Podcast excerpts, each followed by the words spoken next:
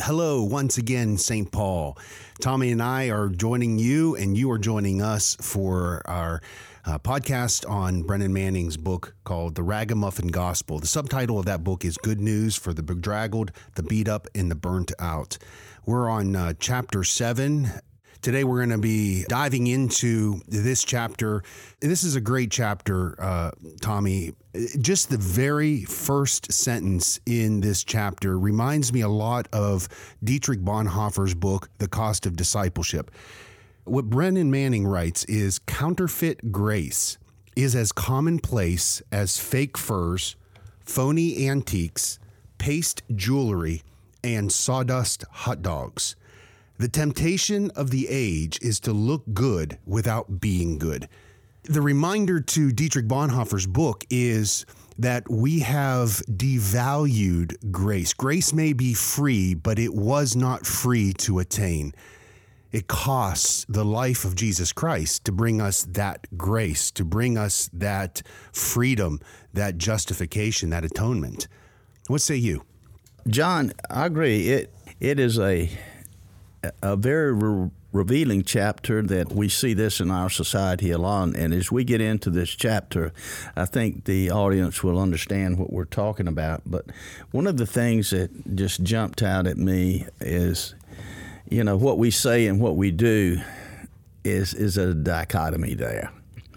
Uh, and that, that's pervasive in uh, in our everyday lives and also in our Christian uh, walk as well. And we tend to rationalize our behaviors sometimes. And uh, we look in the mirror and uh, we don't like what we see. So we tend to cover it up with all kind of accessories and, and obviously he mentioned here cosmetics other other things that, that tend to uh, mask who we really are you know what's interesting tommy is if you think about our social media world where uh, TikTok and um, Instagram and Facebook and uh, you you haven't put anything on TikTok re- recently, have you? I wouldn't know how to put anything on TikTok. But what's interesting is is before, you know, if you take a selfie, that picture of yourself with your camera, before you post it, all of these uh, apps, they give you the ability to filter it to change the backlight, to oh, yeah. smooth the skin, to change the the complexion, to put a filter. And and and when I was reading what Brennan Manning was writing writing here, and I, I couldn't help but think of the way that we do that in our social media or people today do that in their social media they want to be seen in the the best light they want to as Manning, Manning says they want to be imposters they they they really want people to see something different and, than they really are. And then he he writes as as he continues in this thought. He says, "When we rely on these stylish disguises that have made us look good, they at least look away from ourselves. Then we are mortgaging." and preventing ourselves from seeing ourselves as we really are. And guess what he says we really are? Of course, ragamuffins. Ragamuffins. Exactly in our other podcast uh, centered around the celebration as a discipline, that was one of the key features in Richard Foster's book about finding out who you really are. You know, how many times have Jesus said in the in in the Scripture, "The truth will set you free," and we cannot be free if we are masking who we really are, because we are in actual slavery to ourselves. And there's so many books been written on the fact of giving up the self. Who are you really? And when uh, reality sometimes is a very, very tough thing to accept. But I think if we ever expect to be free and at peace, we have to really honestly look at ourselves and take an inventory of who we really are you know, the uh, Manning says in order to be free, the captive must admit his or her captivity. Exactly. And so this is not just as much as posing or being an impostor to the world around us. This this chapter is more about being a poser or an impostor to ourselves. That we have rationalized our sin. We have rationalized our need for God. We have doubted that God truly does love us conditionally, and we have uh, kind of uh, shied away from that, wanting to rely on our own ability, want to uh, rely on our own selves. Absolutely. One of the things that I was looking for in, and he says, if our white lies, if we were all convicted of that, uh, we would be. We'd all be in prison. We'd all be in prison. So, looking beyond ourselves into in what's happening in our government, there's so much cover up that we don't know there's so many lies that are being told. We don't. I mean, I don't know whether Dr. Fauci is real or not real, but you look at the the dichotomy in in all this pandemic stuff that we've been dealing with for the year. One does not know what to believe. Right. And you, you know, you listen to the news, and I think a lot of people I talk to, they don't even listen to the news anymore you start to get the idea of that there's a, this that what's more important than truth is power. Yeah. He writes in philosophy, the opposite of truth is error. In the biblical sense, the opposite of truth is a lie. Is a lie. Is a lie. Exactly. And, and when you think about the desire to to gravitate towards uh, a lie as opposed to the truth with the intention of either covering something up as a way of not being honest with yourself of who you really are you find yourself deep down wanting to control the situation control our the outcomes. And i think we talked about that last week in the sense of you know freedom comes when we give up our desire for the intended outcome. He writes at the end of this chapter, talks about Caiaphas and and uh, Jesus before right. Caiaphas, and the decision of the Jews. It's easy to to gravitate towards the decision was Barabbas or Jesus. Mm-hmm. And today, would we hesitate? I, I don't know how we would to hesitate choosing Jesus over Barabbas. I, you know, just because it's the obvious outward appearance, Barabbas, a murderer, a criminal, Jesus, you know, is the antithesis of that. But Manning says that the, the real choice is not Barabbas and Jesus. The real choice is Caiaphas in Jesus.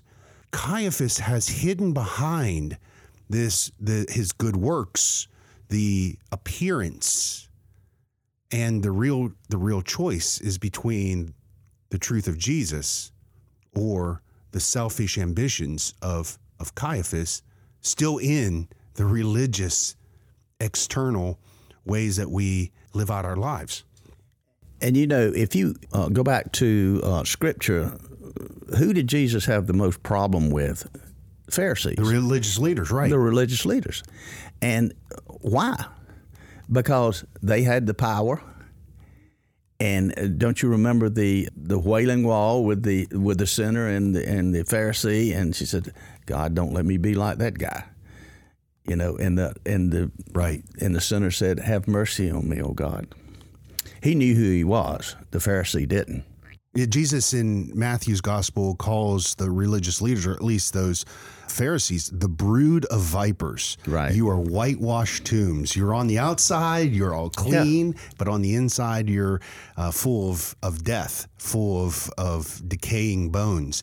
And, and it's interesting that when Jesus, I had, I, I'd like to think that, that there was some purpose to this, that many of the times that Jesus healed somebody, he did it specifically on the Sabbath. Now, maybe it's just the gospel writers just, you know, leaned into those those more as as a way to just rub against the the perceived reality that the religious leaders had enveloped themselves with they were more concerned about the law, more concerned about obedience, the perception, the, the pseudo religious uh, external way that they lived their lives, what people saw, than the actual person being healed.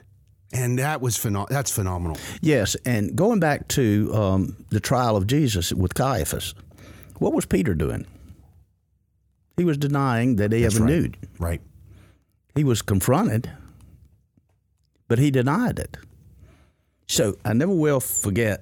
I don't know where I heard this from, but it, it was a very good analogy. It says, Denial is not a river in Egypt. That's right. And it didn't.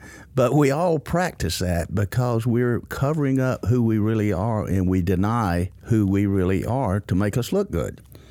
And I think this is what Jesus was uh, telling us in Scripture is the truth will set you free, but you've really got to examine yourself honestly and come to conclusion of taking off the mask and truly being who you are. And I'd like to talk about some of the things that Manning talked about in this chapter is about uh, Max, Yeah. who was in uh, rehab. And very interesting story, and the outcome was uh, absolutely terrific. To make a long story short, actually, Max was a very, very successful businessman, very rich, and he was in rehab for alcoholism. Well, the counselor was quite an interesting fellow. He he really knew what was going on, and he kind of challenged Max on how much he was drinking. And he actually called the the bartender that served Max, and uh, this started unraveling who Max really was and how he was denying who he was. And then he called his wife, and the sad part about it, he on Christmas Eve he took his daughter to buy a Christmas present, and in mid afternoon left her in the car at 12 degrees and uh, didn't come out till midnight. And she was, uh, they had to take her to the hospital and amputate some fingers, and she was deaf for life. So that was really the breaking point in Max.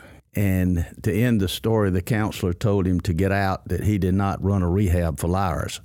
Yeah. His his quote is you unspeakable slime. There's the door on your right and the window on your left. Take whichever is fastest. Get out of here before I throw up. I am not running a rehab for liars. But but think about the way that we do that in our Christian life. Right. I mean, the, the, Brennan shares this story hopefully as a way to get us to see that it is possible for us to do this in our Christian life between us and God. The, the chapter is not about what other people think about us. Uh, The the chapter is not about doing the right thing and and living into your faith as much as that first step of believing who you really really are. He says in this this chapter, many of us pretend to believe we are sinners. Consequently, all we can do is pretend to believe that we have been forgiven. Think about that for a second. We pretend to believe we are sinners. And the result of that pretending is that all we can do is pretend that we believe that we have been forgiven. And as a result, he re- continues, our whole spiritual life is pseudo repentance and pseudo bliss. Biblically, there is nothing more detestable than a self righteous disciple in all of Scripture. Wow. How long will we continue to try to dazzle God? How long will we continue trying to buy God's favor when we don't need to? That's right. And the prelude to what John just said is uh, there's an ancient Christian legend that goes this way. When the Son of God was nailed to the cross and gave up his spirit, he went straight down to hell from the cross and set all the sinners who were there in torment, set them free. And the devil wept and mourned, for he thought he would get no more sinners for hell. Then God said to him, Do not weep, for I shall send you all those holy people have become self complacent in their consciousness of their goodness and self righteousness, in their condemnation of sinners. And hell shall be filled up once more from generations until I come again. God help us. Wow. I think about the men and women of faith in our in our history. Uh, not just not in just church history, but uh, even those men and women who have been those greatest influences on our faith. What drew us to them, in my opinion, has been their authenticity, has been their ability to live out their faith in such a way that they are they're honest with who they are. They're honest with themselves. And there's something about that that just excites me. I remember when I was just starting youth ministry. It was in 1993. It was, it was the first time, Tommy, I got my first real church job, maybe 94. My wife and I, we moved down to Louisiana and uh, we were in Pineville, Louisiana. And we were the youth directors down there, and it was a wonderful church. But I invited this guy named Hewley Goddard to come and, and speak, not only to the youth, but to the parents, right? It was probably more for me because we have uh, men and women who have pioneered the ministry in different factions and sections of the ministry, and they have become the masters in one sense or another. And, uh, you know, if you're an electrician, you have this master electrician that is the top, or a plumber, or a carpenter, or whatnot. And, and it was no different for us in ministry. This guy was the master youth pastor, and, and we just, you know, I gravitated towards him, read his books and stuff like that.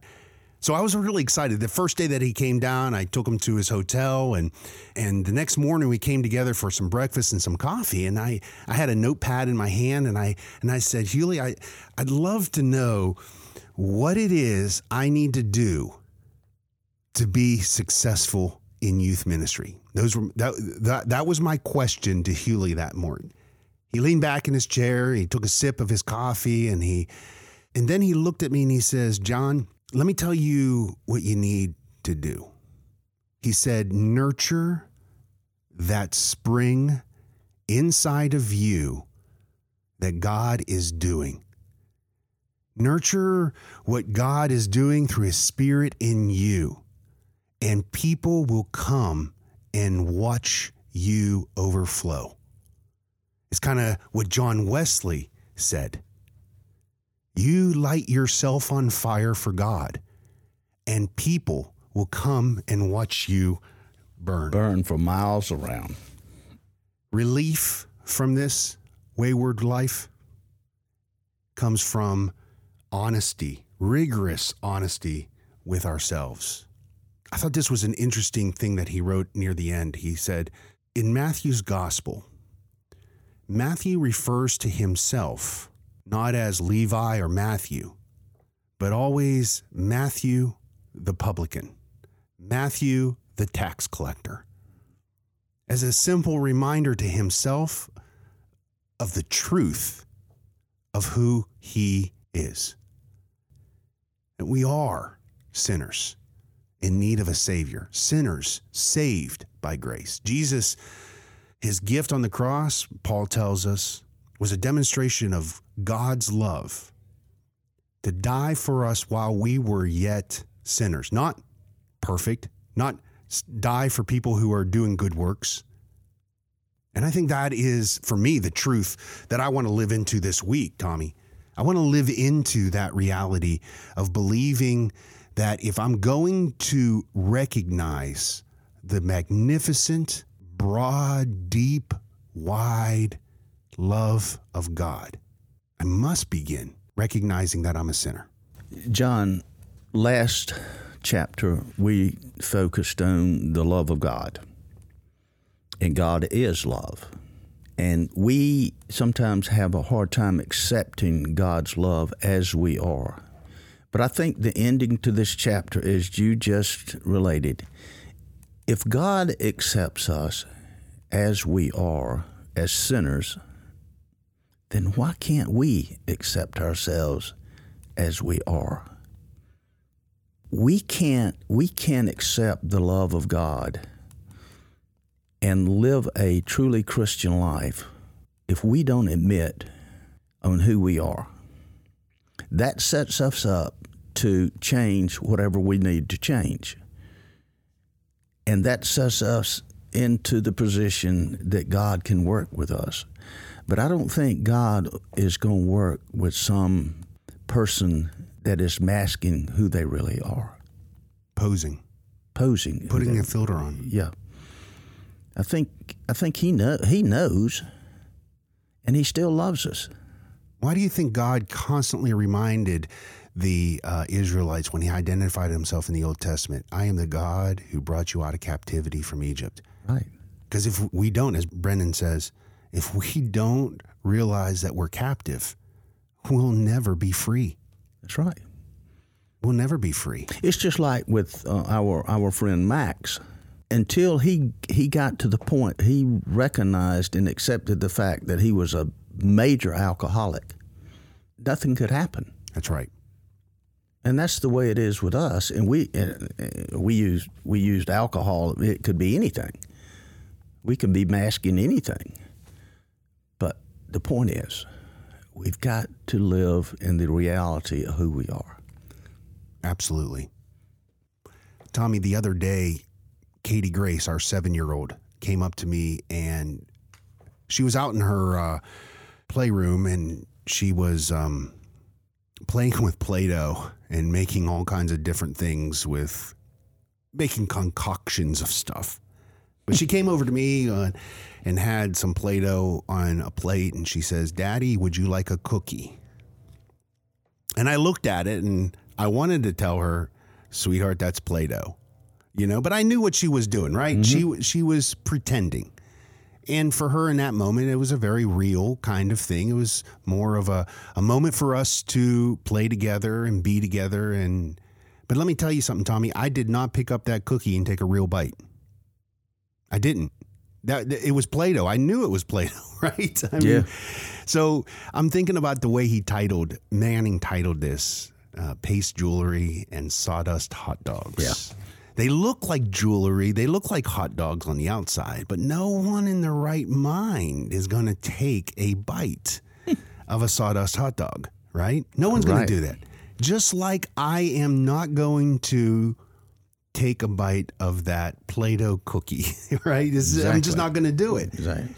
If I can be honest about that, what would it look like for us to be honest about who we really are? It's the same thing. It's an imposter to the real thing. And we and we have to ask uh, God to give us the courage to sit down and honestly take an assessment of who we are. Amen. That- and that's a painful look. No question. That is a painful look. I wish, Tommy, I'll be transparent. I wish I did that more. Yeah. Um, and going back to simplicity and the celebrations of discipline, Yeah.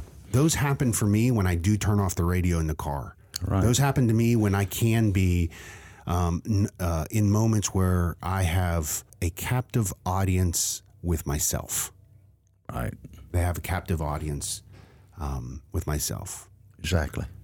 Manning ends this chapter. Says, Honesty before God requires the most fundamental risk of faith we can take. The risk is not about being truthful with ourselves, although that is the road to the risk. The risk is that God is good. The risk is wondering and believing that God does love us unconditionally. And it is in taking this risk that we rediscover, he says, our dignity, but I say our humanity. To bring the truth of ourselves just as we are to God, just as God is, is the most human or dignified thing we can do in this life. And I would dare to say that that becomes a precursor where the truth of John 10:10 becomes real, where Jesus said, "The enemy, the devil has come to steal, kill and destroy, but I have come to give you life and life more abundantly." Until we realize that Satan is the impostor, until we realize that Satan is trying to steal, kill, and destroy, we will never live into what it means to have abundant life. Not the possessions, no, the security of knowing that God does actually love us and that God is good. Absolutely. Thank you to those of you who are joining us. Whether you're listening on our website, uh, on iTunes, Spotify, Stitcher, or Amazon, we're glad that you are here uh, joining us. We do want to invite you to respond. You're welcome to look into our show notes. You'll see a an email address there. We'd love to hear from you. And um, any questions or anything like that that you'd like to add or ask, we would be honored to uh, hear from you. Now, our prayer is that the God of grace and love would surround you with his most intimidating angels, and that over the week to come, that you would embrace the fellowship of the Holy Spirit who reveals inside of each of us that we are loved by God. Amen.